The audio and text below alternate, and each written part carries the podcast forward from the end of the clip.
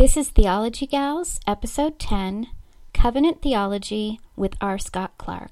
This podcast is a member of the Bible Thumping Wingnut Network. All right, welcome everybody to another podcast episode with Semper Reformanda Radio. Hi, welcome to Theology Gals. Welcome everyone to the Logical Belief Ministries podcast. Well, welcome to School of Biblical Hermeneutics. Welcome everybody to Grappling with Theology.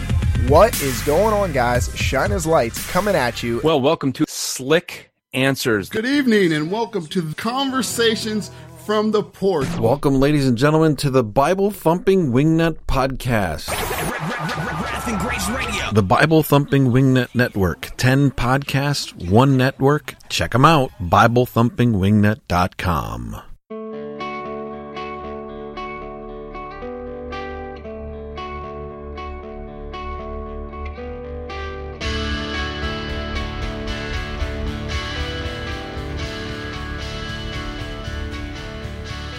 Hi, welcome to Theology Gals. We're a podcast by women for women, and we're on the Bible Thumping Wingnut Network. I'm Colleen Sharp, and my co host is Ashley Glassick. And we're very excited about today's episode, aren't we, Ashley? Yep, this is one of our favorite guests. Yes. And some people, if you're if you're in our group or follow our page, you might might already know that R. Scott Clark is joining us today or or on Twitter because he did mention it on Twitter. Um, I think he mentioned something um, publicly before we did, so that was kind of cool.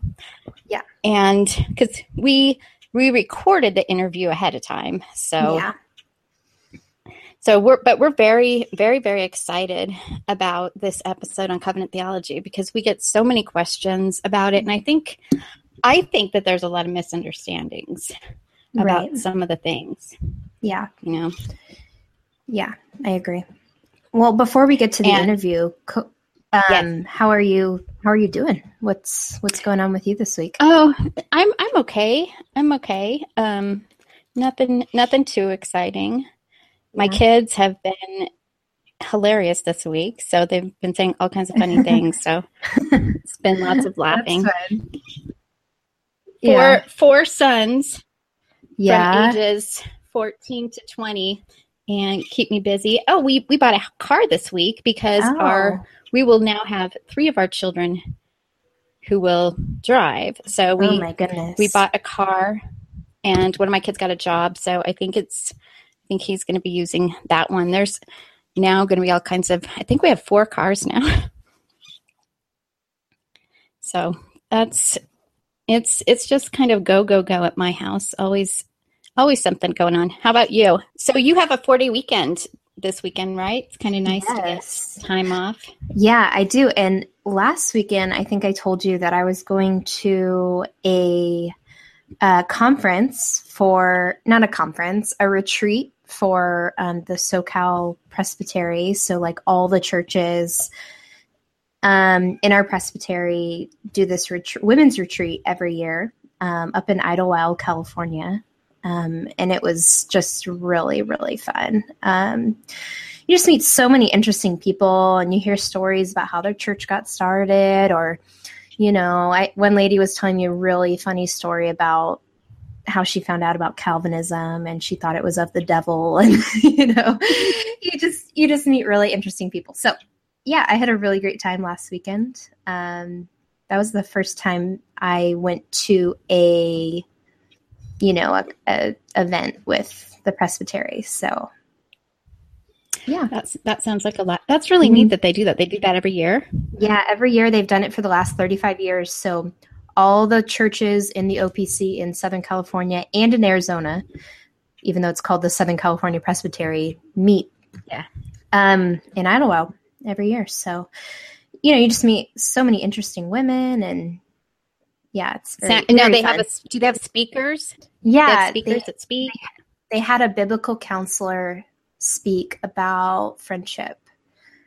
And it was just, you know, I was thinking like how some of those those speeches go at, you know, mega churches on friendship, but it was so like biblical, you know, and it was Yeah. really refreshing.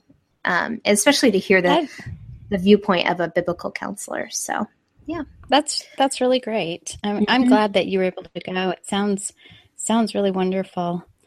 Yeah. Um, I don't think either of the OPCs we attended had something like that, but I'm not sure.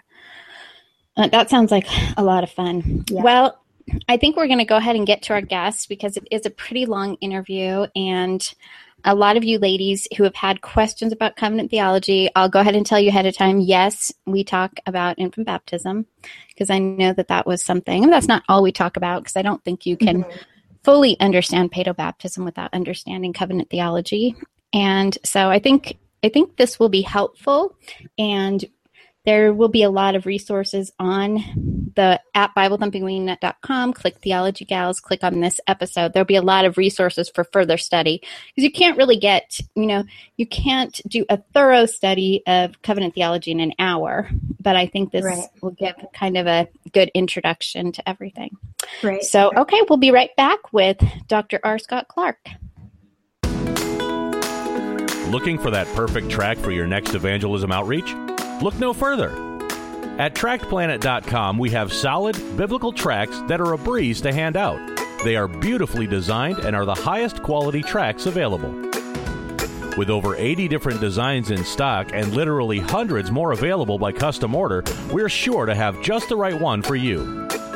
You can get any of our items printed with your church or ministry information, or have us design a brand new tract just for you. We are committed to the solid biblical message of law to the proud and grace to the humble. Each tract is firm on the resurrection of Jesus Christ and the necessity of repentance and faith in salvation. Come check us out at tractplanet.com and make sure you use coupon code BTWN at checkout for 10% off your entire order. That's tractplanet.com, coupon code BTWN.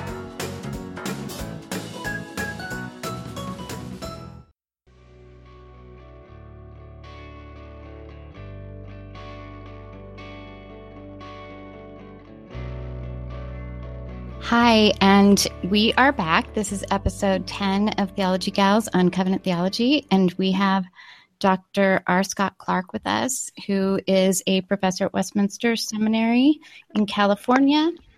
And um, he's going to be talking with us about covenant theology. For any of you who have asked me about covenant theology, I've probably sent you some resources from him. Um, the he has the Heidelcast, and I've probably sent you I Will Be a God to You and Your Children, which I will link in the episode because that's a great series on covenant theology.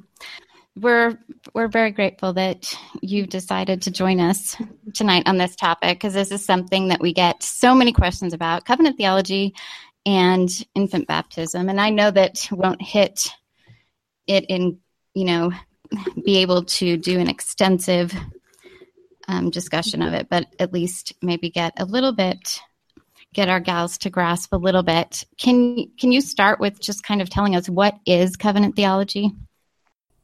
Well, we think that is uh, Reformed people think that covenant theology is biblical theology. So we think it comes from Scripture. We think that it, it's in the beginning of Scripture, and it's all throughout Scripture, and it's behind Scripture, if you will. So it, it we think that uh, it's sort of the warp and woof. One of our theologians, B.B. Warfield, who taught at Princeton in the late 19th century and the early 20th century, uh, said that, um, and I'm paraphrasing here, that covenant theology is so essential to Reformed theology that to change the covenant theology is to change Reformed theology. So, in a sense, Reformed theology is covenant theology and, and vice versa. Now, that being said, there have been other versions of covenant theology throughout the ages, and they haven't always been identical to Reformed covenant theology. But uh, uh, for us, we think of it, uh, for example, uh, behind history from all eternity. Classically, our Reformed uh, theologians said that the Father and the Son had made a covenant from all eternity, that the Father would give a people to the Son, and the Son volunteered to be a substitute uh, for and a Savior for those people. We call that the covenant of redemption between the Father and the Son, and implicitly the Holy Spirit. And then we talk about a covenant of works that uh, into which God entered voluntarily, uh, freely, and some of our writers even have said graciously, but it's still a, a, covenant of works, a covenant of law, a covenant of nature. It's been described different ways, just different ways of talking about the same thing. And this is before the fall between God and Adam, in which God said, in effect, I will give you eternal life, eternal blessedness, and fellowship with me on condition that you uh, obey this law. And here's the law. In effect, love me with all your faculties and your neighbor as yourself.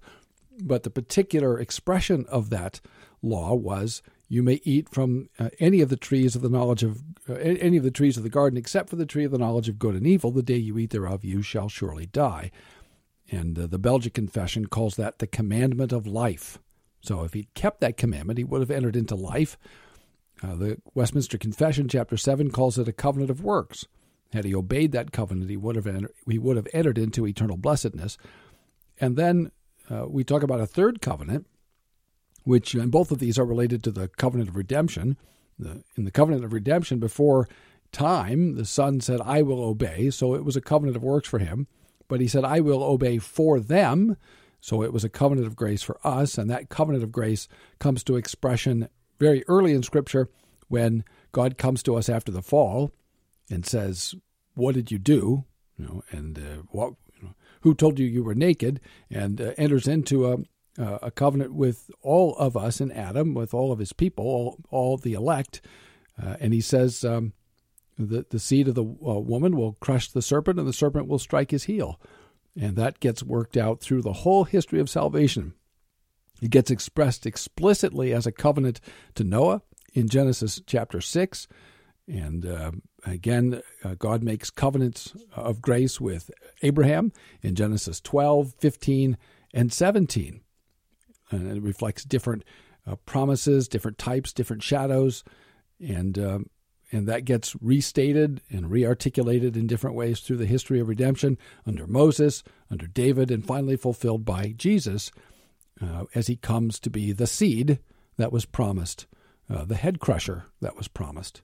So it really covers all of redemptive history, and um, and we and so we use these three covenants to to uh, to describe really the whole history of salvation.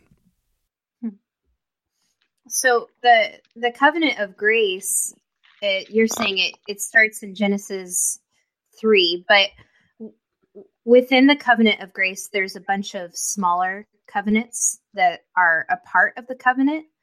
Um, could you maybe like I, I've heard people kind of contrast like the Abrahamic covenant and the Mosaic covenant and like why it's important to understand that contrast. How do those work within the covenant of grace? I guess is my question. Well, that's a big question, and it's an important one, uh, and I'll do my best. It's it's complicated only because uh, where Noah, it's just a covenant of grace, and Abraham is just a covenant of grace. It's never a covenant of works. With Moses, it gets a little more complicated because God entered into a national covenant. And that's one of the things that distinguishes Moses from Abraham and Noah. And, uh, and then the Mosaic covenant lasts for 1,500 years. And strictly speaking, according to Paul in 2 Corinthians 3 and the writer to the Hebrews in chapters 7, 8, 9, and 10, this is the Old Covenant. So that's important. Uh, sometimes when we talk about the Old Testament, uh, we mean everything that happened before Jesus came or everything that uh, happens sort of before uh, Matthew. So from Genesis to Malachi, we, we talk about that as the Old Testament. Okay, fair enough. We have to need some comprehensive term to describe, you know, the, the first uh, 39 books of the of the Bible.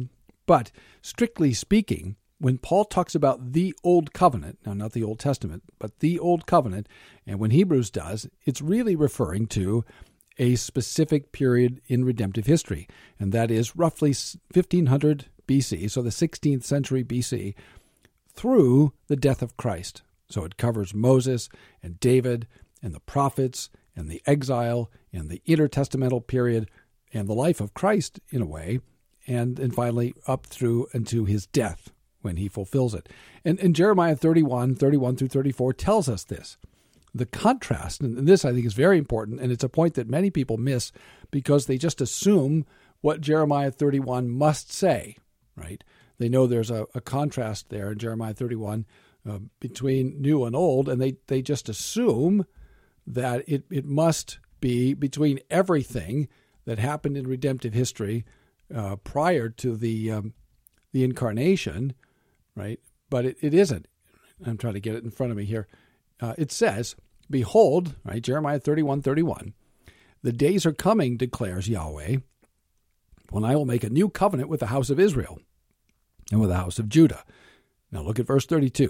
Not like the covenant that I made with their fathers on the day when I took them by the hand to bring them out of the land of Egypt, my covenant that they broke, though I was their husband, declares Yahweh. Verse 33. But this is the covenant that I will make with the house of Israel after those days, declares Yahweh. I will put my law within them, and I will write it on their hearts, and I will be their God, and they shall be my people. Now, where does he get that language? I will be their God, and they shall be my people.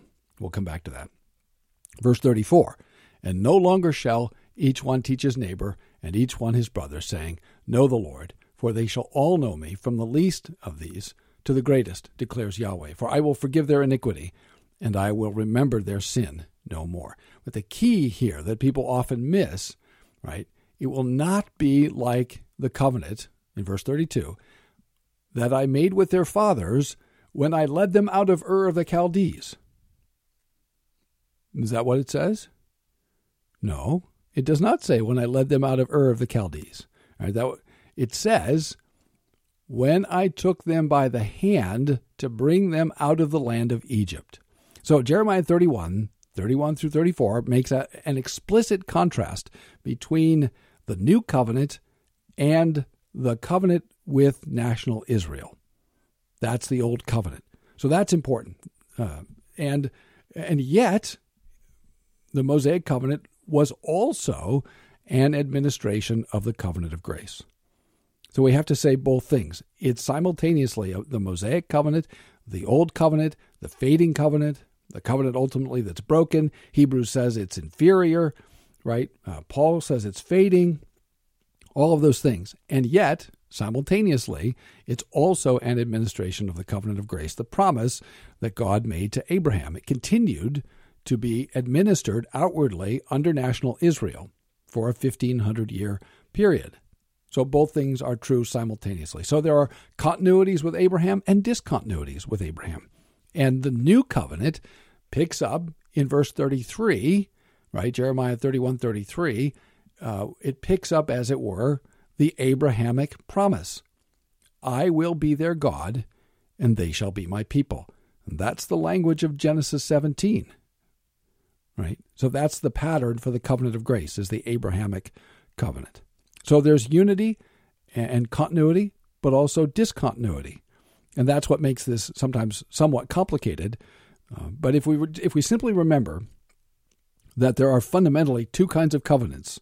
There's a covenant of works, do this and live, or the day you eat thereof you shall surely die, and a covenant of grace, which could be expressed a variety of ways, but the most basic way of expressing it is I will be a God to you and to your children after you. Or I will be your God, you will be my people. That's the Abrahamic covenant. And you see that re expressed, re articulated throughout Scripture after Abraham, right? 12 and 15 uh, are, are about a land and a people, right? And Hebrews tells us that Abraham was ultimately, ultimately looking for a city whose builder and maker is God. Uh, if he was looking for an earthly city, he could have had that.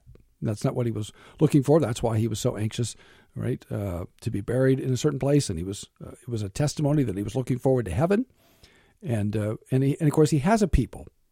Uh, that's the whole point of Romans. The the last part of Romans is to say that um, his uh, that the elect that God promised to Abraham are being called and they are being brought to faith, Jew and Gentile, and and in the new covenant, Gentiles are added into this covenant of of grace. In fact, Abraham himself was a Gentile when he first believed right? He uh, so Abraham was the father. Paul says in Romans four of all who believe, uh, Gentiles who are uncircumcised and Jews who are uh, circumcised. So there's continuity and discontinuity, and two covenants: covenants of works, covenant of grace. Um, we have a lot of dispensational listeners, or I, I would even maybe say people who are coming out of dispensationalism. Um, that's kind. That was my background, and uh, Ashley and I were talking about a dispensationalist just said to me the other day, not in not in our group, someplace else, and you've written about this, where he called covenant theology replacement theology.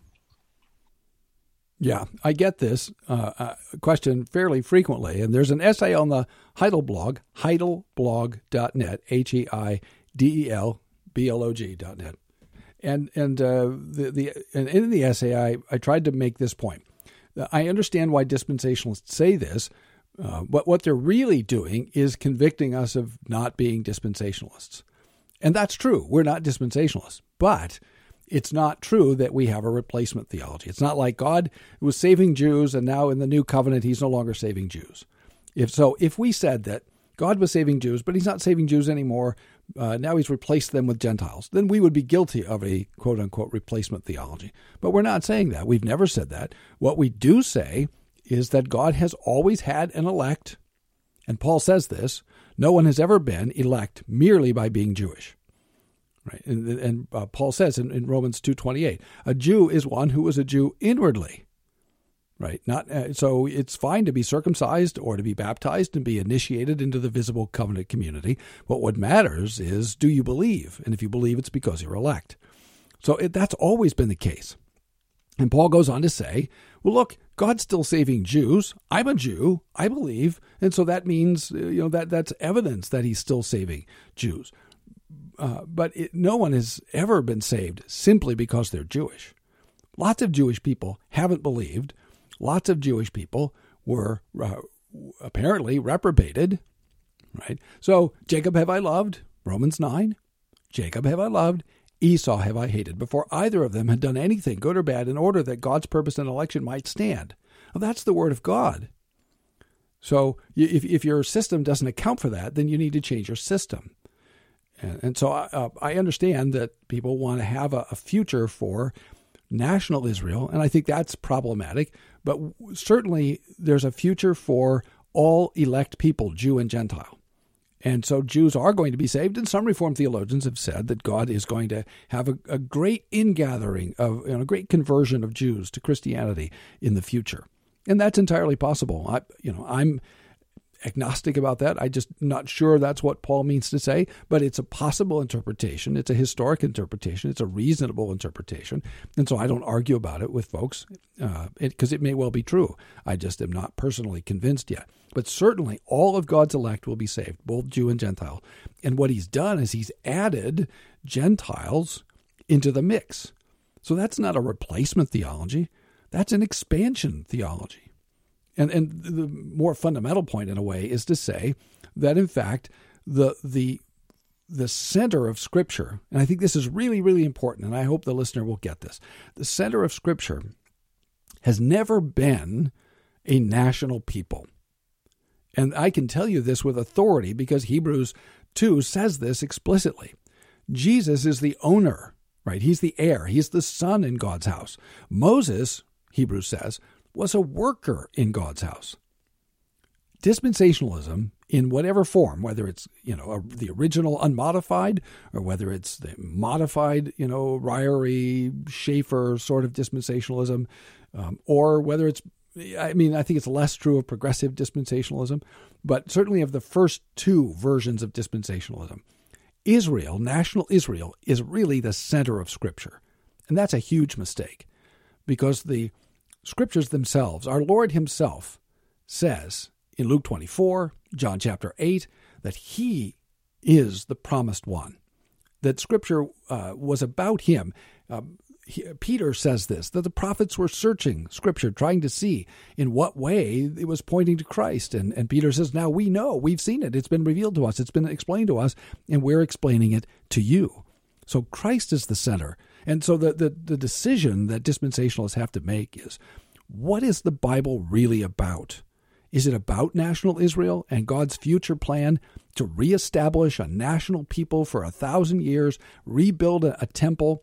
Now, get this think about Hebrews rebuild a temple at, in which you're going to have Levitical priests or priests of some kind, I don't really care, offering memorial sacrifices while Jesus sits on the throne.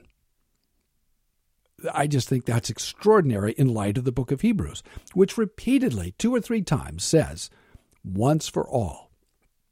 Jesus is the once for all sacrifice. He finished all of the sacrifices. The, the, whole argument of the book of Hebrews is why would you go back, you Christian Jews? Why would you go back to types and shadows and a daily offering, you know, a weekly offering, uh, when Jesus, the Melchizedekian priest, has made the once for all offering to end all offerings? And so dispensationalism, it seems to me, really fundamentally contradicts the book of Hebrews and leads us back to the types and shadows and away from the fulfillment in Christ. And by the way, this is not spiritualizing, as sometimes the dispensationalists say. This is following what Scripture actually says about itself. Matthew 2 says that Jesus went down to Egypt and, and came back up, and out of Egypt have I called my son. Jesus is the Son. He is the Israel of God. And uh, he is the center of Scripture. He was the one that was promised right from the very beginning. The seed of the woman, right, will crush the head of the serpent. The serpent shall strike his heel. That's the fundamental promise that gets worked out through redemptive history and finally fulfilled. Right, as you and I are recording this, this is uh, what some people call Holy Week, and we're, we're heading towards. Um, right, uh, heading towards Good Friday, Maundy, Thursday, Commandment Thursday, uh, Good Friday, and and uh, and then uh, I call Silent Saturday, that no one ever talks about. And then when Jesus was dead and in the tomb, and then Sunday morning, right, the ladies went and the tomb was empty. And that's the center of Scripture, is that very thing. That's not a byproduct. That's not a, a, a good thing, you know, but we're really looking forward to the rebuilding of the temple. No, Jesus is the temple. Destroy this temple, and in three days I will raise it up again. He doesn't care about a future temple. So anyway, that so I, I, I appreciate my dispensational brothers and sisters for their passion for the Word of God, and and uh, I wish uh, I wish they would take some time and actually read what we say rather than listening to what other dispensationalists say about Reformed theology. Because, in my experience, and this really starts from the bottom, whether we're talking about laity or even going, you know, up the ranks, as it were, to scholars, I just don't see a lot of evidence that dispensationalists have taken the time to actually learn historic Reformed theology and then learn to represent it fairly. Yeah, my my dad, who's probably listening right now when this is released, is actually um, a Jewish convert and a dispensationalist. So, Dad, see, I told you. Um, well, I mean, pray, you know, Dad, praise God. We are thrilled about that. This is an answer to prayer, right? We pray for the conversion of of all of God's elect, Jew and Gentile, and uh, Paul says, What advantage is there to being a Jew? And he says, Much, right? Theirs are the promises, theirs are the covenants. God administered his plan in redemptive history for 2,000 years, in some sense, beginning with Abraham, who's the first Jew, right? He's a Gentile when he's called, and he's a, a Jew after he's circumcised and then specially through the nation of Israel for 1500 years. And and uh, Paul says the outward administration of the covenant of grace is no small thing. That's a big deal. And, and he actually says to the Gentiles in Romans, listen, you Gentiles, don't you start wagging your finger at the Jews. You know how children will, will sometimes say, my kids used to say, you know, nana, nana, boo boo, right? He doesn't love you anymore. He loves me. And Paul basically says, don't you say that because God could, you know, just as just as He grafted in the Gentiles and turned His back, as it were, on national national Israel, He could do the same to you. So, you know, you watch your tone. Basically, he takes a sort of paternal uh, tone with with the uh, Jewish and or with the Gentile Christians, warning them, you know, to be thankful. To be engrafted into the people of God. And so, one of the things I had to learn when I was coming out of dispensational circles was this, and this is Ephesians 2 the dividing wall has been broken down. And my one of my big problems with dispensationalism is they still have a dividing wall. They still distinguish between Jew and Gentile in a way that Paul does not. In Christ there is no Jew, there is no Gentile. There is no rebuilding of the temple. The only building of a temple that's going on now is the building of Christ's temple, right? The spiritual temple, the real temple by the power of the Holy Spirit by which you know you and I and your dad we're all bound together by the Spirit in Christ. We are the temple. And Peter says this explicitly that we're being built together as a holy temple. And you know, Paul uses a you know couple of different images. We're a body, we're a temple. Peter is explicit that that he's building this this spiritual temple by adding all of his elect brick by brick, building this temple. So that's a beautiful thing. But we've also moved beyond the types and the shadows. And we don't want to go back to types and shadows, right? Sacrifices, ritual washings, monthly Sabbaths, not the weekly Sabbath, right? Colossians 2 is uh, talking about Sabbaths in the plural and new moons. That's a formula in the Hebrew scriptures talking about the Jewish uh, religious calendar. And we're done with that. But we still have the weekly Sabbath, the weekly resurrection day. Yeah. So earlier you you touched on okay, we were talking about the Abrahamic covenant and how in a way it still continues. And um I th- I think we we kind of want to talk about baptism because that's I mean that's where all of our questions come from. Like we just don't understand baptism and for me personally well, we understand it. Well, right, right. We we understand it, but uh, I mean, I'm I'm actually really new to, to covenant theology in the last two years. And one of the things that really helped me understand this was thinking about the visible and the invisible church um, and understanding that. Um, and that was a concept I had never heard before. I mean, I grew up in a dispensational church and then was at a Calvinist church, and yet I still hadn't heard this, you know, visible and invisible church and that distinction. Um, and then when I started to learn about the Abrahamic covenant, uh, you know, all the pieces kind of fell together. Uh, could you maybe explain that a, a little better than than I'm explaining that? I would also add, you know, you you've talked about continuity, and I think that was right. something that was very helpful for me when I was studying it. Yeah, the, there's always continuity and discontinuity. So the discontinuity is with the types and shadows. So anything that has to do with bloodshed, that's done. So there's no more holy war, right? Uh, and and there's no more sacrifices. Circumcision is a fine thing to do, but it has no religious significance anymore. So people are free to do it or or not to do it. Um, hand washing has no religious circum or religious significance anymore. We're free, according to the Book of Acts, to eat anything we want. It's a it's a medical decision now. It's not a religious decision. So there's discontinuity with all the types and shadows, but there's continuity with the Abrahamic covenant. And Paul is explicit about this. Jesus is explicit. John 8 56. Abraham saw my day and rejoiced. And Paul builds this argument in Romans 4, 3 and 4, on, on really on the back of Abraham. He is the father of all believers. And that's huge, right? And the, when I talk to people about baptism, the number one thing I have to do is try to convince them that they are Abraham's child. And if you get that, then baptism makes sense. If you don't get that, then baptism isn't going to really make any sense.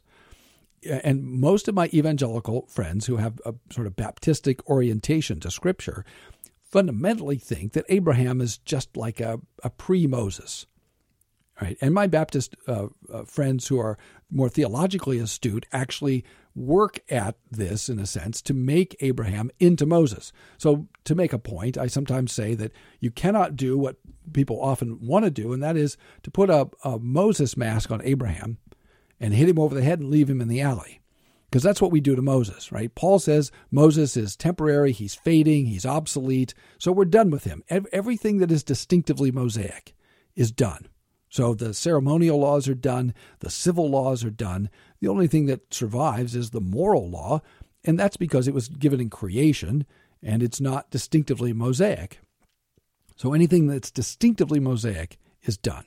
All right, so that's that is how we think about uh, the continuity and the discontinuity, and and so Abraham is the father of all who believe. So if you think of that, God made a promise: "I will be a God to you and to your children," and all through the scriptures, He keeps repeating that right? And it comes out in different ways. The prophets express it uh, slightly differently, but time and again, Isaiah and Joel, uh, they, they and uh, uh Jeremiah, they all pick up this language. I'll be a God to you and to your children after you, or I will be your God, you will be my people, is how Jeremiah 31 picks it up. So th- that is this really basic construct. And every Jewish man understood that they were in a covenant with Yahweh. He had made a covenant with them. And and he'd made that covenant not only with them but also with their children. And he and uh, it was a it was administered in households, and everyone in the household received the sign of admission to the visible covenant community. And that's important. Everybody in the household received the sign. The first person to receive the sign of circumcision, which is the the shadowy, right, typological illustrative, shadowy, forward looking sign that was instituted under Abraham, the first uh, infant to receive the, the sign of inclusion into the visible covenant community was Ishmael. And yet we know Ishmael is not in the line of the promise. Nevertheless, he received the outward sign because everybody in the household received the sign. And then what do you see in the book of Acts? You see everybody in households receiving the sign. Now, we can't take our sort of American individualist view of salvation back into Scripture because it isn't there. Uh, in Scripture, salvation is administered to groups. Now, you're not saved just by virtue of being a member of that group. Right? You're saved because you're elect, and God gracious you, graciously it brings you to new life and true faith. And you only receive Christ and His benefits by grace alone, through faith alone but outwardly it has to be administered. And the question is to whom? And it is to believers and to their children. And that pattern has never changed, which is why which is why Peter says in Acts 2:39 for the promise and he says this to whom? Right? Thousands of Jewish men, heads of households gathered at Pentecost. And he says for the promise, what promise? the Abrahamic promise. How do I know? Because he goes on to say, the promise is to you, you men who are here, and to your children. And, if I can paraphrase the last part of verse 39, to the Gentiles that God is calling to faith. And he's going to call to faith. And the, the, the gospel is going to go to Judea, Samaria, and to the uttermost parts of the earth. And Gentiles are going to be engrafted into the covenant people of God. So that's the pattern. And, and you see it all through. Once you see that Abraham is the paradigm, that Abraham is not Moses, right? That he is the paradigm for believers, both in the types and shadows and in the new covenant. Again, remember, in Romans uh, 4, Abraham is the father of all believers. And in Galatians 3 and 4, Paul says, listen, Moses is not the permanent thing, Abraham is the permanent thing. Right? God made a promise with Abraham 400 years before Moses. And Moses is temporary. Abraham is not. So you've got those two very clear examples, and then you have the whole uh, uh, example of illustration of in Galatians 4 the two mountains and the two women. And that's to illustrate that Abraham is permanent and Moses is not. You even see it in Colossians uh, chapter 2, verses 11 and 12. When Peter, or when Paul, excuse me, in Colossians 2 wants to explain sanctification, that is, progressive conformity to Christ, putting off the old man, putting on the new, dying to sin, living to Christ, when he wants to explain that, he turns to, to three things circumcision, the cross, and baptism. And it's so interesting. You, you, we get an insight into Paul's mind, the way he looks at things, right? Because it's not the way we as American evangelicals tend to look at things. So he's talking to the Colossian Christians who are very wound up about sanctification, and they've gotten it turned around a little bit. They've turned it into all kinds of rules. They want to go back to types and shadows, and, and they're doing some weird things. And he's about to get after them about that very thing in a few verses. But in verse 11, Colossians 2, he says, In him, that is in Christ, also you were circumcised with a circumcision made without hands, uh, right? By putting off the body of the flesh. And there, he's, he's not talking about, um, well, I mean, metaphorically, he's talking about circumcision, but he's talking about spiritual circumcision, having been united to Christ. Right? You've put off the old man. Verse 12. Having been buried, we say back home, buried, uh, they say other places, having been buried with him in baptism. Now, notice this. He starts with circumcision to explain right sanctification, which is dying to sin, living to Christ. What's the illustration of dying to sin? It's circumcision, which is a ritual death. If you just think about the act of circumcision, and I don't want to be too graphic about this, uh, but as a male, I, I, I, think about this, right? I think about old man Abraham, 80 years old, and uh, no anesthesia, no medical equipment, just a flint rock, right? And how long do you think he sharpened that flint rock? What are you doing, Abraham? I'm sharpening that flint rock. Next day, what are you doing, Abraham? I'm sharpening that flint rock, right? Because he's going to have to perform surgery on himself. And and that this surgery is a ritual death, right? You you if somebody's performing this surgery on you, you are as helpless as you will ever be. Okay. And that's an image of sanctification and identity with Christ, right? And so uh, he says, look, you you were circumcised. Excuse me, you were circumcised. You've been uh, uh, sin has been cut off from you, which was the imagery of of circumcision, right? How? Having been buried with him in baptism. Now notice that he goes from circumcision to baptism. Now I'm not saying that his point here as sometimes people have said. I'm not saying his point here is explicitly to teach that baptism replaces circumcision, but I am saying that in Paul's mind, to think of circumcision leads him to the cross, which leads him to baptism. Right? By putting off the body of the flesh. How? By the circumcision of Christ. When was that? Well, that's the cross. He's not talking about Christ's infant circumcision. He's talking about the fact that Christ was cut off for us, right, outside the city. He was made unclean. Our sins were imputed to him, and, and so forth. He became sin for us, Paul says. So he thinks of circumcision, he thinks of the cross, and then in verse 12, he thinks of baptism, having been buried with him in baptism, in which also you were raised with him through faith in the powerful working of God who raised him, that is Jesus, from the dead. So you know, there's a lot there to, to chew on, but the, the important point here is that we if we think about baptism biblically, it's like circumcision. It's a sign and seal of outward admission to the visible covenant community. And those who are uh, graciously brought to new life and true faith, they actually receive all that baptism and circumcision signify.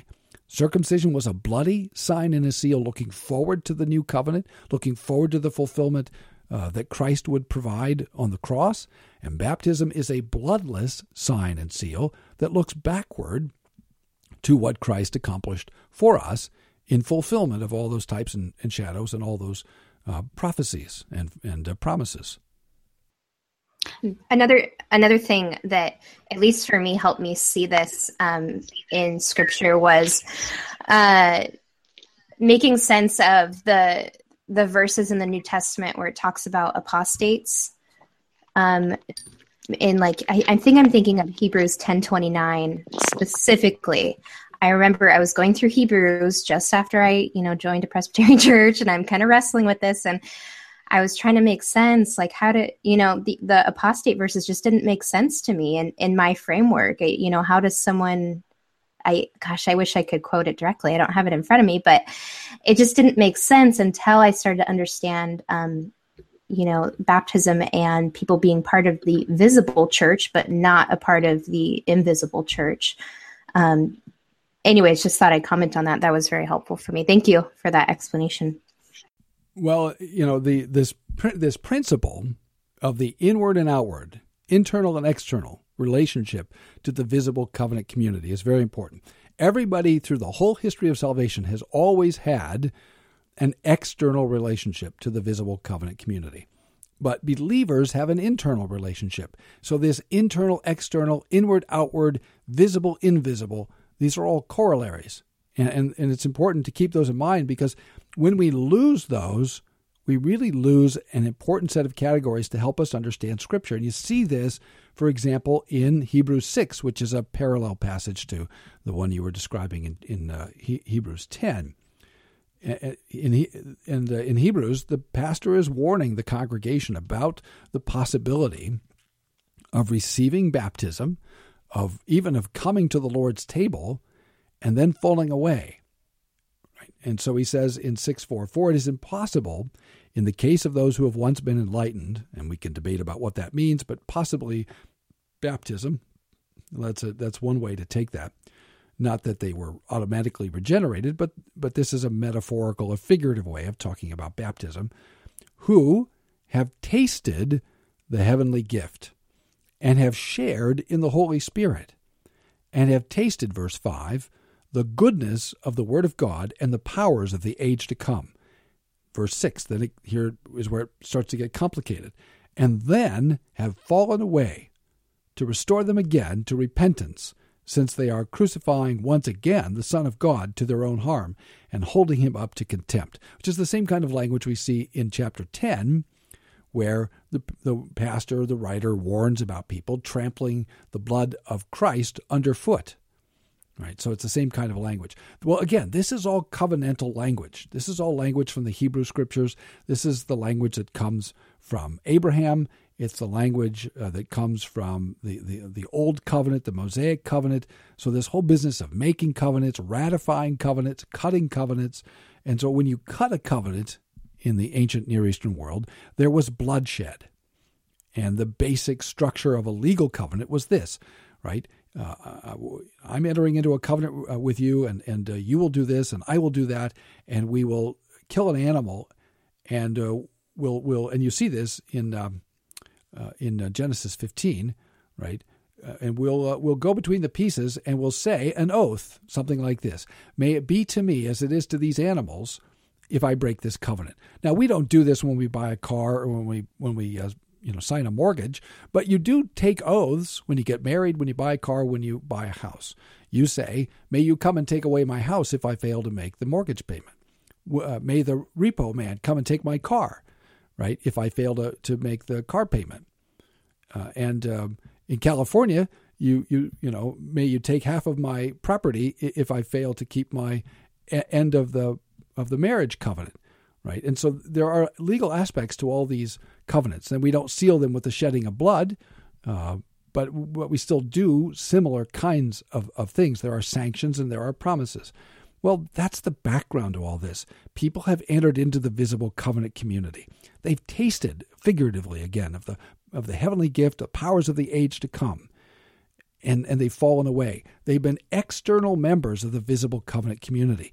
And this, you know, being an external member is not a small thing. It's a big deal. You've participated in really serious spiritual realities, even though ultimately you have not believed and you have apostatized, you've fallen away. And so you are, in this way, a, a, a covenant breaker.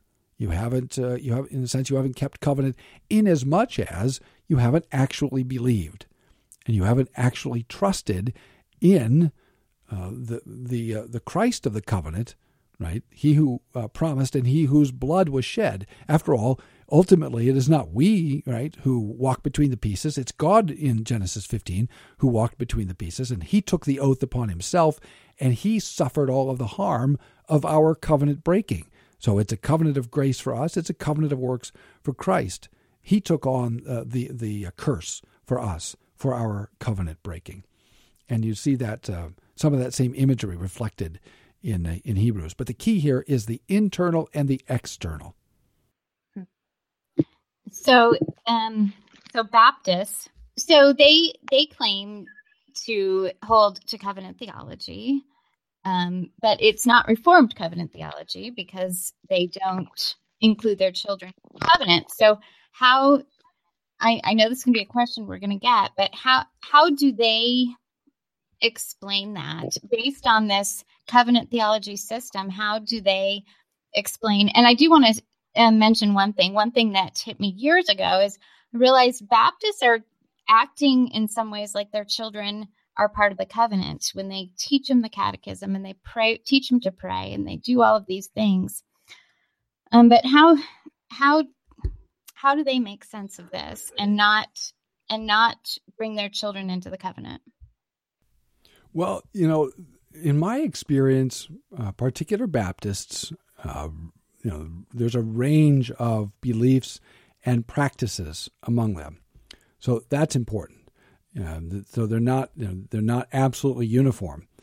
Uh, some particular Baptists I've known have re- regarded their children as, to use the language of Jonathan Edwards, vipers in diapers. So they're regarded as unregenerate until they give evidence of regeneration, at which time then they are baptized and entered into the visible covenant community. Other particular Baptists sort of raise their children more the way we would, and that is they treat them as members of the covenant community. They catechize them, they pray for them, and, and they talk to them as if they were Christians, uh, except that they don't put the sign of admission on them into the visible covenant community. And sometimes I've talked to some particular Baptists who give a very similar explanation to the history of redemption that I give, and then others, and I think uh, perhaps somewhat more consistently, for example, with the 1689 Confession, chapter 7, say that in fact there is no covenant of grace until the new covenant. So we'll deal with that because that's the clearest uh, sort of contrast between Reformed covenant theology and particular Baptist covenant theology. To talk as they do in chapter 7 of their confession as if uh, and it's interesting the whole where say westminster chapter 7 is about the covenant of works as distinct from the covenant of grace uh, the uh, 1689 sort of compresses it all and and and those who hold that strictly will tell you that in fact they were looking forward to the covenant of grace all that time from Noah and uh, Moses, right? Noah, Abraham, Moses, David. They were looking forward to the covenant of grace, but they were not actually participating in it. Right? And that, I think, is a big difference, uh, a big uh, contrast between the way they understand the history of redemption and the way we do. We say the covenant of grace was really active in history, really being administered under types and shadows, that Abraham was really participating in it, and Moses was participating in it, and David was participating in it, and the prophets were, were administering it outwardly. So that, that's a big difference. Uh, but it, it leads to sometimes different ways of regarding our children. And um, as I say, there are some that talk the way we do, but there are others who talk in a way that I think is distinctly unhelpful. Um, covenant children ought to be regarded as members of the visible covenant community. Paul says in 1 Corinthians 7 that even the unbelieving, and what he's, what he's getting at in 1 Corinthians 7 is, you know, let's say you have a believing woman, she's been converted, but she's still married to an unbelieving man. And uh, Paul says, don't divorce him, right? Uh, and here's why. He is because by virtue of his relationship to you, he's holy. Not that he's saved, not that he's regenerated, but that he's not unclean. So he's using Old Testament ritual categories. Your unbelieving husband is not unclean. And let me prove it. Um, your child is holy. Your child is unclean, or is clean, ritually clean. Uh, he argues from that which he assumes to be unquestioned, and that is if the child is holy, and of course we know that to be the case, then your husband is also holy, that, he, that meaning ritually clean. So you, you, you can't very well square this notion that my child is a viper in diapers and holy, right? Uh, and uh, and uh, sort of ritually unclean. Um, so we we are to regard this child as a member of the visible covenant community. We pray for our child. We catechize our child. That's we instruct them in the Christian faith. We we take them with us to church. I think we ought to keep them with us in church. I know that's hard. We did it. It can be done right? I, I wish people wouldn't. I, I, wish we wouldn't send our kids out to the uh, to children's church. Um, I, I don't understand how we're blessing our children with the means of grace when we tell them, in effect, you're not really members of the covenant community.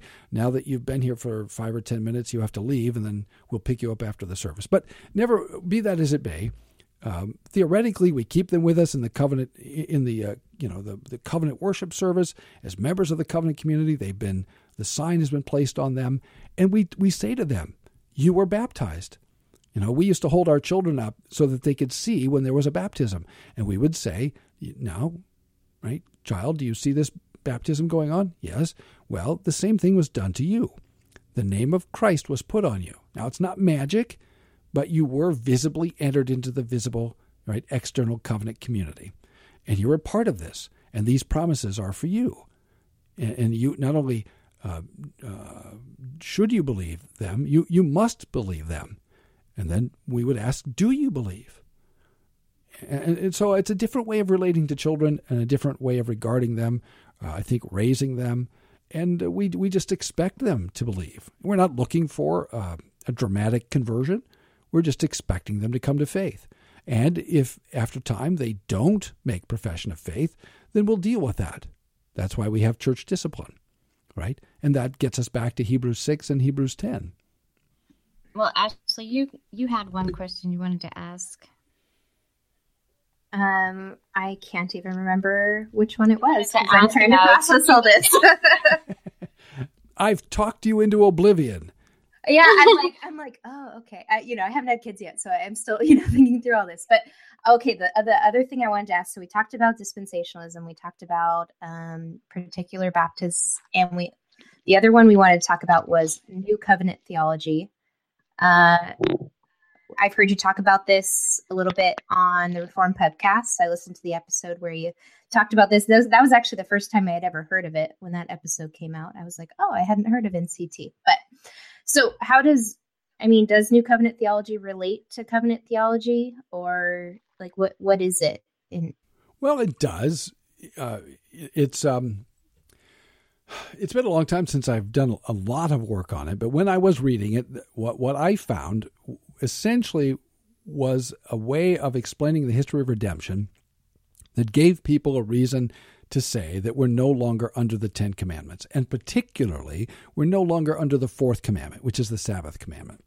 So I think the point of the so-called New Covenant theology is to set up a system whereby you can say, well, I'm I'm reformed, but I don't want to keep the Ten Commandments, or at least I don't want to say that we're under the Ten Commandments. Now, I can't imagine a proponent of the New Covenant theology saying, well, you know, I don't have to love the Lord with all my faculties and my neighbor as myself, and and I'm free to commit adultery or or I'm free to commit idolatry or something like that. So I, it really comes down to the fourth commandment. And uh, so there's that. And then I think they read redemptive history in such a way as to sort of facilitate the Baptist understanding of redemptive history. So I don't know any Paedo Baptist adherents to the so called New Covenant theology. So it's really, uh, a, in my view, a kind of quasi dispensational approach to reading the scriptures. You know, their their understanding of Jeremiah 31, 31 through 34 that we looked at earlier, it seems to me to be sort of quasi dispensational. Their their but their general way of reading scripture is sort of quasi dispensational and doesn't really see the kind of continuity that we see, and it doesn't really account for the language that Paul uses to talk about the continuity of the Abrahamic covenant. So the, the answer to New Covenant theology is Abraham, the Abrahamic paradigm. He's the father of all who believe. And if I can just get evangelicals, Baptistic evangelicals of whatever kind, to accept that Abraham is their father, right, then I think things will come into place. I, I had a, um, a Baptist student some years ago. Was a really a, a very gentle soul and a thoughtful young man. And so, as a kind of a thought experiment, every time I saw him, I said to him, his name was John, John, I will be a God to you and to your children after you. Every time I saw him without fail. I did that for about a year. And after about a year, and I saw him about five times a week, sometimes multiple times a day. And every time I saw him, I said, I will be a God to you and to your seed after you, or your children after you.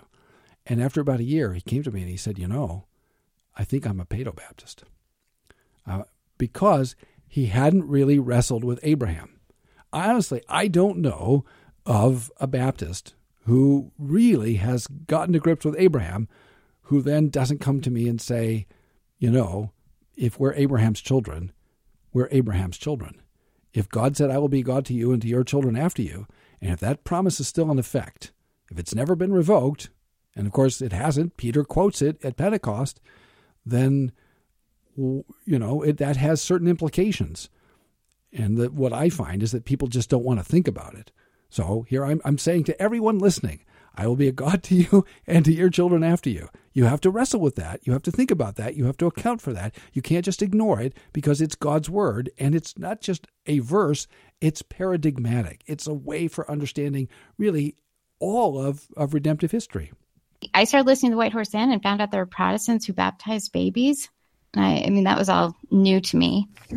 I was I was young, and um, and, and it was act it was actually um, Acts 2 kind of is when I, you know, partly realized, well, that and reading that book, um, Infant Baptism in the First Four Centuries, well, that made me think I need to consider this at least. I, I remember very well struggling with the idea of, of baptizing infants. And, and you know, it, it was a gradual process. I had to think about, you know, the dividing wall being broken down, but really it was Abraham Now, I had a lot of uh, biases against it. I thought, well, only liberals do it among Protestants, and Roman Catholics do it. And Anglicans, who I thought of sort of quasi Roman Catholics, and the Greek Orthodox, I thought of sort of as Greek Roman Catholics. And I didn't want to be Greek, I didn't want to be Roman, I didn't want to be Anglican, and I didn't want to be a liberal Protestant. So everybody I knew that believed the Bible denied infant baptism. So that was a big obstacle. And it wasn't that there weren't Bible believing, as you say, Protestant Protestants, confessional Protestants who uh, baptized infants. I just didn't know any. And so it didn't seem plausible. You know, I, I have conversations with people who agree with me about Abraham, but they've never seen, you know, a, a godly, faithful administration of infant baptism. So I, you know, I've offered to come with a doll and you know and and just demonstrate for them this is what we do, right? And it's it's not magic. Uh, you know, if, I've offered to take people to a place where you can see, you know, godly biblical infant baptism being uh, uh, being um, administered or practiced. So the if if the listener is not familiar with it, uh, she needs to know that that this is a biblical practice. It's a historic Christian practice. What we experience in the United States and what we have experienced since the 19th century is something of an anomaly. This is probably the first time in the history of the church where you have a place where most people who believe the Bible are not actually practicing infant baptism.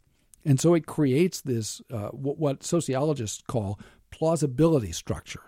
Uh, that is, that only, only believers' baptism seems plausible because that's all we've ever seen. But if we lived in any other time in the history of the church, someone who said, well, no, you can't baptize your children, only believers may be baptized, that person would have been regarded as crazy or a heretic because everybody who believed the Bible baptized their children. So we live in this sort of weird, exceptional time in a way that's really very new, right? Because all the Protestant reformers all baptized uh, covenant children. The Anabaptists were not Protestants, so that's important that the listener understand that. That's a whole other podcast. But the Anabaptists denied all the major Reformation doctrines. So you shouldn't think of them as sort of uh, sort of uh, radical Protestants. They weren't. They were actually opposed to the Reformation. So, uh, so that's important. But all the actual Protestant reformers, they all baptized their children, and it wasn't, excuse me, because they were still in the clutches of Roman Catholicism, and they didn't know any better, and they just couldn't get away from Rome. But but now we have. I've heard people say that it's simply not true. They were familiar with all of the objections, and they considered the objections, and they rejected the objections not because they were traditionalists, but because they were being faithful to Scripture. Wow. Yeah, it took my husband a little longer because he grew up Lutheran. And so he kind of, well, his parents ended up in the in Evangelical Lutheran Church of America, so very liberal. But he had still come, although his parents had been Wisconsin and Missouri Synod. And so when he kind of came out of that and was in kind of a Reformed Baptist church, but it was very hard for him because it was a different view than what he grew up with. And mm-hmm. he had left that baptismal regeneration view.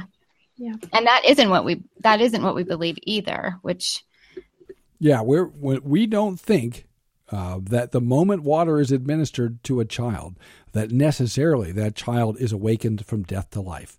That was never true, right? Ishmael was not regenerated when he was circumcised, right? Uh, uh, Esau was not regenerated when he was circumcised. Were, so we've never believed in circum, uh, if I can say, circumcisional regeneration, and we've never believed in baptismal regeneration.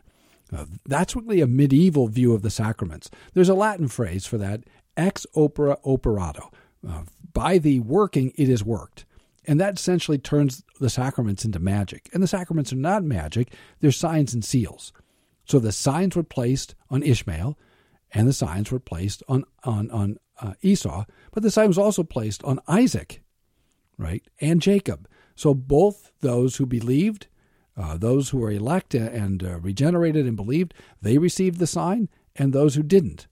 And we put the sign on all, on everyone according to God's command and promise, and we trust the Lord to uh, work out His plan through and in the church to bring his elect to, to faith.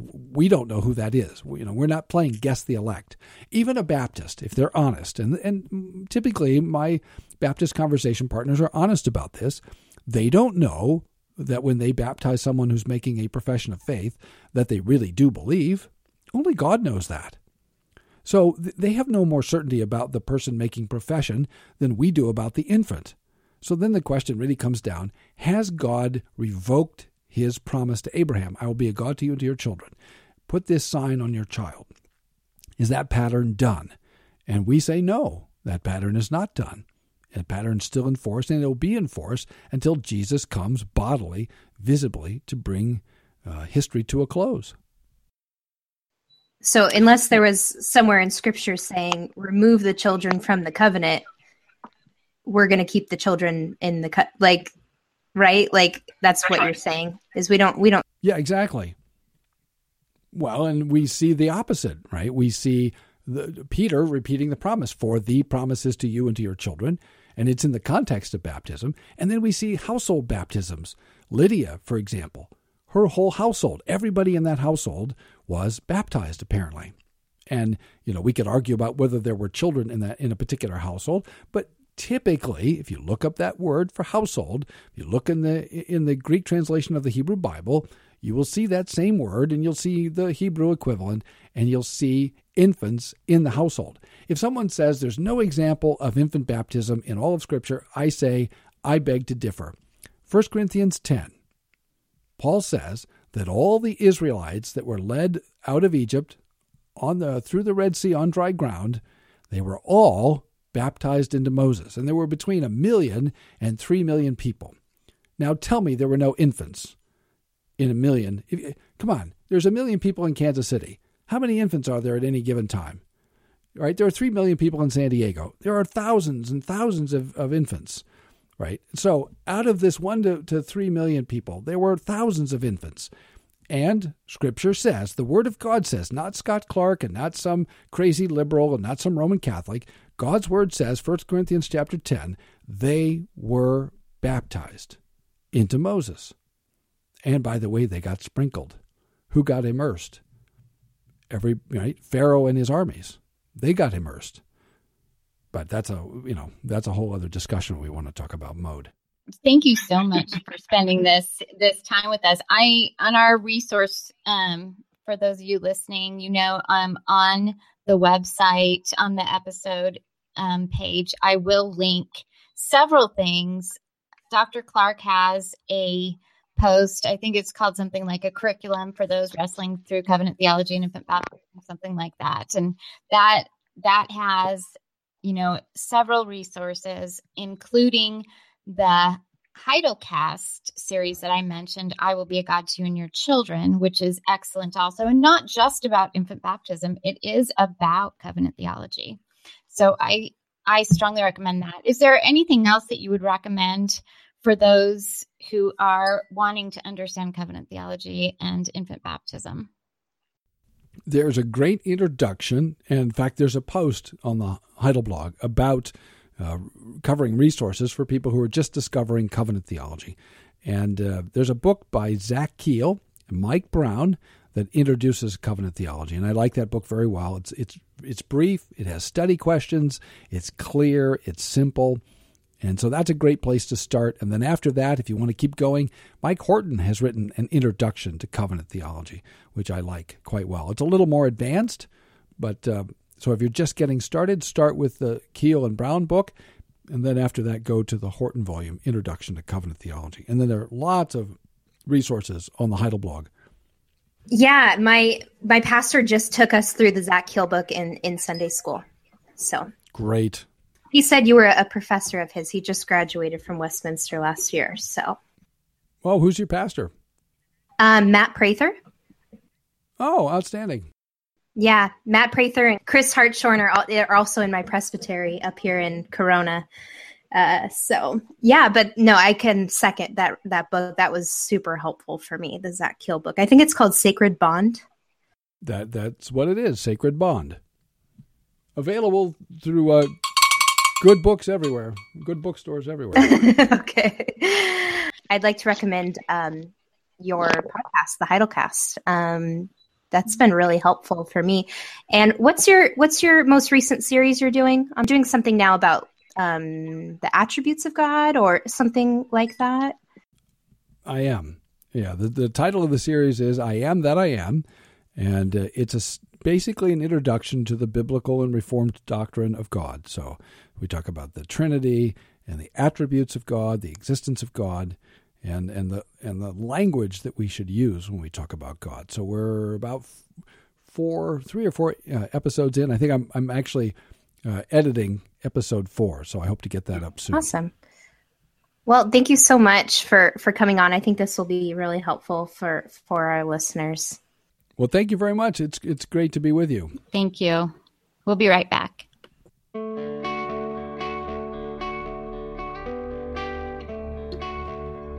And we're back. Ashley, that was such a great interview, wasn't it? Yeah, it was. I think my brain, you know, feels a little full. It, it might explode from that interview. I was, you know, as he was talking, trying to process what he was saying. But yeah, that was that was wonderful.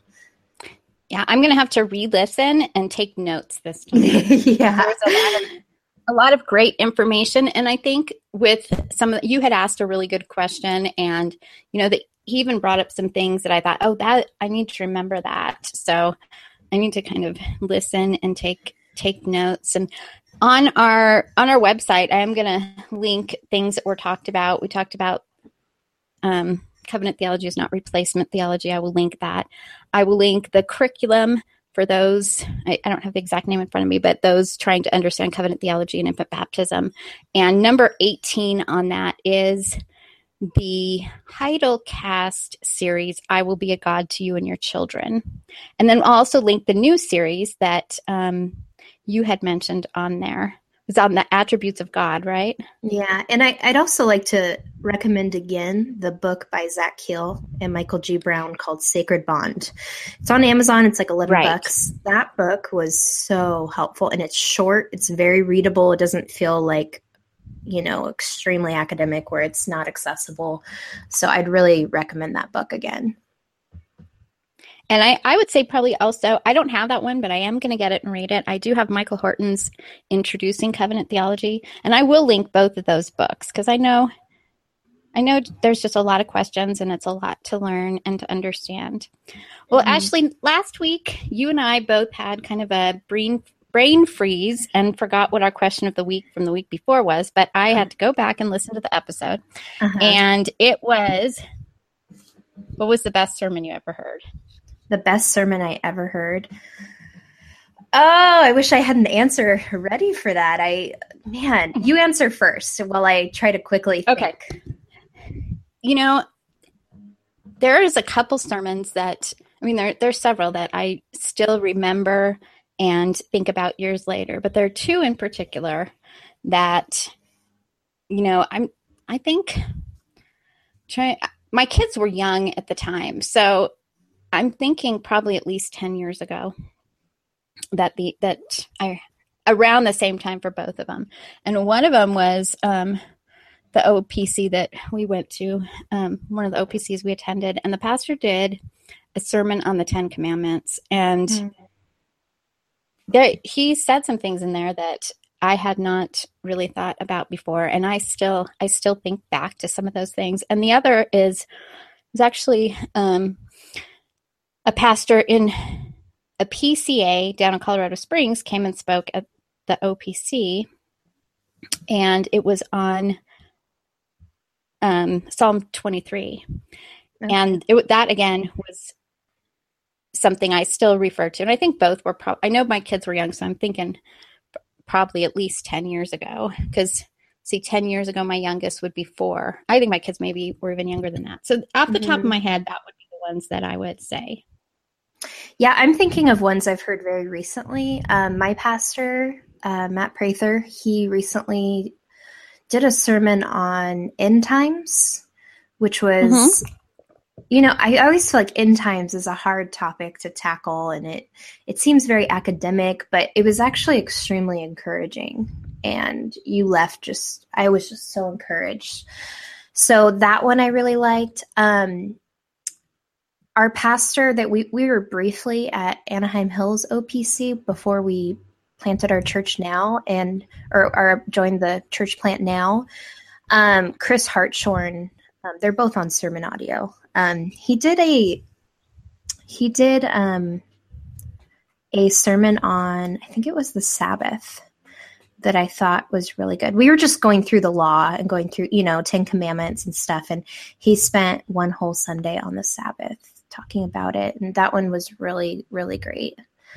But I, I can't think of like, you know, I don't know, like nothing like one that you just, yeah, I asked in the group and and boy ladies were just you know they're linking all kinds if you're in our group you have to find that post because it was kind of fun to see you know, different things. A lot of them were linking sermons to their own pastor or, you know, mm-hmm. some pastor that no one's heard of. But that and and that's a wonderful thing, you know. It's not just we didn't just go to the mega mega pastors and yeah. you just made me think of a good series and that was um, the OPC that we went to outside Chicago in Wheaton. Mm-hmm. And this is let's see, we've almost we've lived in Colorado almost 20 years. it was almost 20 years. I think he was probably starting the series about right now. Uh-huh. And it was through the commandments, but we actually moved to Colorado so my husband could have Sundays off. And the, our last Sunday, he I think there was three Sundays on the Sabbath. I know that sounds like a lot of sermons on the Sabbath, but they were very good. And our last Sunday there was the last um, sermon on the Sabbath. But and I don't know that I ever even heard, got to hear the rest of them. Back then, we didn't have, you know, you didn't go Sermon online and download yeah. sermons.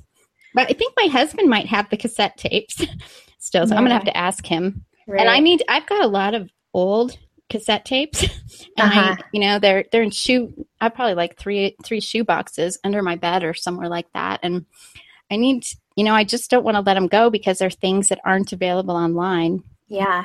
What's a cassette? To, I need to no, I'm just kidding. yeah. No, I know what they are. I know. So, yeah, actually, I have, um, because I started listening to The White Horse Inn in 1994. And so I have all these old White Horse Inns. And the White Horse Inn used to be an hour long and it used to be live. And the last half hour, people would call with questions. And there mm. wasn't a bunch of reform podcasts. I mean, some radio stations had Renewing Your Mind and and then um, there was White Horse Inn. I'm not even sure as far as, you know, there was Calvinistic stuff, but as far as Reformed, I'm not sure what there was. And but those old White Horse Inns were so good and not available online. So I need I need to get the setup to transfer all of them digitally. Yeah. So I still have them. I forgot to ask our question of the week um, for next week, and I thought this would be this would be kind of fun since you're a teacher, Ashley. Mm-hmm. Who was your favorite teacher growing up, and why? So you can think and about why. that. Yep, I will. I'll have an answer next week. Okay, great. Okay, so um, check out all the resources on the website. If you don't understand covenant theology, listen to this episode. You still have questions. I especially highly recommend listening to the Heidelcast series, I Will Be a God to You and Your Children, looking and um, ordering the book that Ashley mentioned. We're going to link all of that on the website. And thank you for listening. Have a good night.